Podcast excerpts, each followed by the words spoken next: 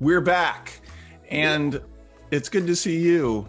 You too, Scott. Yeah, I'm yeah. really looking forward to this topic. This is a this is a valuable topic. Yeah, and a favorite of yours, right? I'm. I, it's It is. this will be fun. I I don't think about this topic too much myself, but it's a good one. The elevator pitch, but not so much. You have that phrase does not sit well with you. Why? I don't like it. I don't like the word pitch. I Oh. feel it's a salesy Yeah. word. And I feel that if that's our mindset, I have to give an elevator pitch. It's more around, oh, I have to sell myself. I have to sell my value of who I am. So I I think of it more as it's your own branding statement. It's your value statement. So when you're asked, what do you do? Or tell me about you. This could be at a networking event. This Mhm. could be at a dinner party. It could even be sitting in a conference room and everyone's going around the table introducing themselves Yeah. how Well- can we how can we d- explain who we are and what we do and not first of all let's not sound like everybody else and not feel like we have to sell ourselves So, yeah, what do we do? that is perfect. We don't sell ourselves. Um, and the other thing is, you don't want to just um, get like droning verbose, like go on forever, too. Oh, gotta- yes. It's got to be pretty tight, right? yes yes it's short succinct it's crisp i'll give an example Okay. a couple of years ago when I launched my coaching business around presentation skills, I did a ton of networking. I would go to in person, this was before 2020, I would go to a ton of in person networking events. Mhm. And you are asked at least 20 times, What do you do? What do Yeah. you do? Yeah. And I realized every time I was asked that question, it felt uncomfortable for me. Yeah. I did not like being asked. I didn't want to feel like I had to prove who I was or the value that I provided. So I I came up with something different. And I use it in a lot of different scenarios, Scott. So maybe this will be helpful for for others. Okay. Well, do tell. What do you do? So when I'm asked that question, here's one response I will give. I will say, I show professionals how to get rid of boring presentations. And it's this short one liner. And do you know what ends up happening? What? I'm asked a question. Yeah. Yeah. So now I've created a dialogue with this person versus me talking for two minutes and dumping my resume on them. Yeah. and it's also more memorable. I'll, I'll give another example around this because there's different scenarios. I used to attend Chamber of Commerce events, and there would be 25 of us in a room sitting at a round table. And every meeting at the beginning, we would go around the entire table and give your elevator pitch. Yeah. Scott, I dreaded this. Absolutely dreaded. And when I knew my turn was coming up, my heart is racing, my hands are sweating, I was a mess. And I'm a presentation coach. Yeah. Right. So that's when I decided I have to do this differently. So when it was my turn, instead of giving that boring, I'm Jennifer Beaumont, I'm a presentation skills coach, I would tell a very short story. Yeah. I would stand up and I would say, last week, I was working with a client who struggles with XYZ. And I would give a very short story which painted a picture around what I do, what I offer, what I provide, Right. what I help solve. It Yeah. absolutely changed that question. Tell me what you do. Yeah, that's great. You know, in stories, if people, let's make sure our listeners understand, you can tell a story in three parts. You know, you can do it in six to 10 sentences. It doesn't have to be super long, right? It's not some long story. It's, you know, last week I helped a customer who was struggling with this.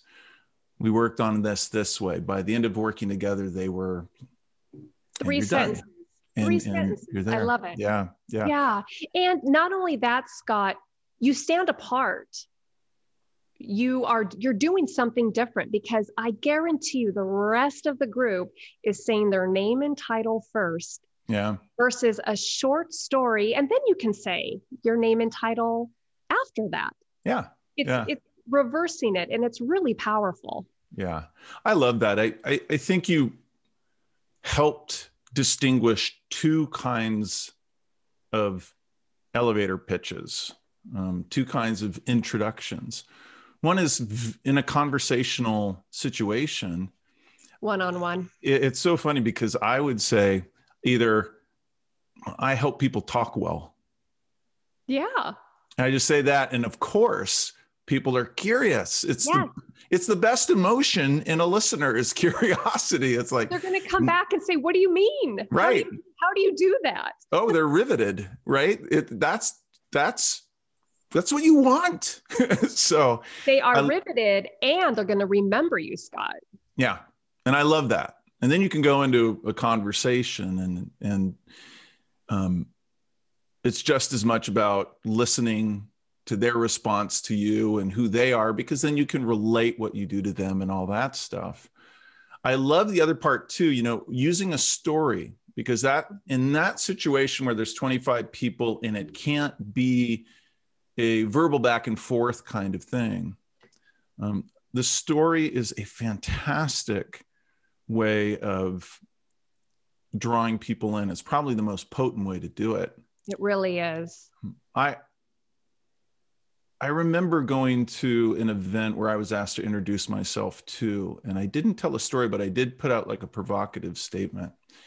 Something like, you know, most speaking coaches will teach you techniques. I don't do any of that. And then I followed it with some explanation. I base my approach on this. Sometimes it's a provocative question. I mean, there's other Yes. statement. statistic. Absolutely. yeah there's other ways you can play around with this a little Yeah. bit Yeah. um, but i think the easiest entryway to be honest is what you what you described i think that's great the story Mm. the Mm. story of helping a client and illustrating your value Well, and, and not only that, it also gives you can build a a tip into that story. So now you're providing value to to the audience that or to the group that you're in front of. You're actually providing value of what it is that you do. And maybe it's something that they can use yeah as well. It's really a sure way to stand apart. One other tip that it takes courage, however, you won't regret it, is if you're asked who'd like to start, boom, raise your hand, get it over with, be the yeah first get into it. Yeah right. So you can first to start because then you can relax and truly listen to Yeah. everyone else. yeah. All right. Um, any any thoughts to wrap this one with? Yes, come up with your own branding statement that provides it it expresses the value of what you provide. And this could be you're you're you're in the elevator. Here's the the elevator part. You're in the elevator and a leader walks in and says, "Hey, t- what do you do?" And you have that one liner. You yeah, have that yeah. that value driven one liner that says what you do versus stumbling and rambling and getting off the elevator saying, What did I just say to that person? yeah. And distinguish i think i would i would say distinguish between those two different kinds of introductions. If you are in that elevator with that executive that walks in it's a conversation. Don't fall back into some scripted kind of thing. Have your one line know that you practice it say it to yourself over and over again until you really committed it to to your mind and then know that you want to share it and start a conversation. And that first line should elicit a curious reaction.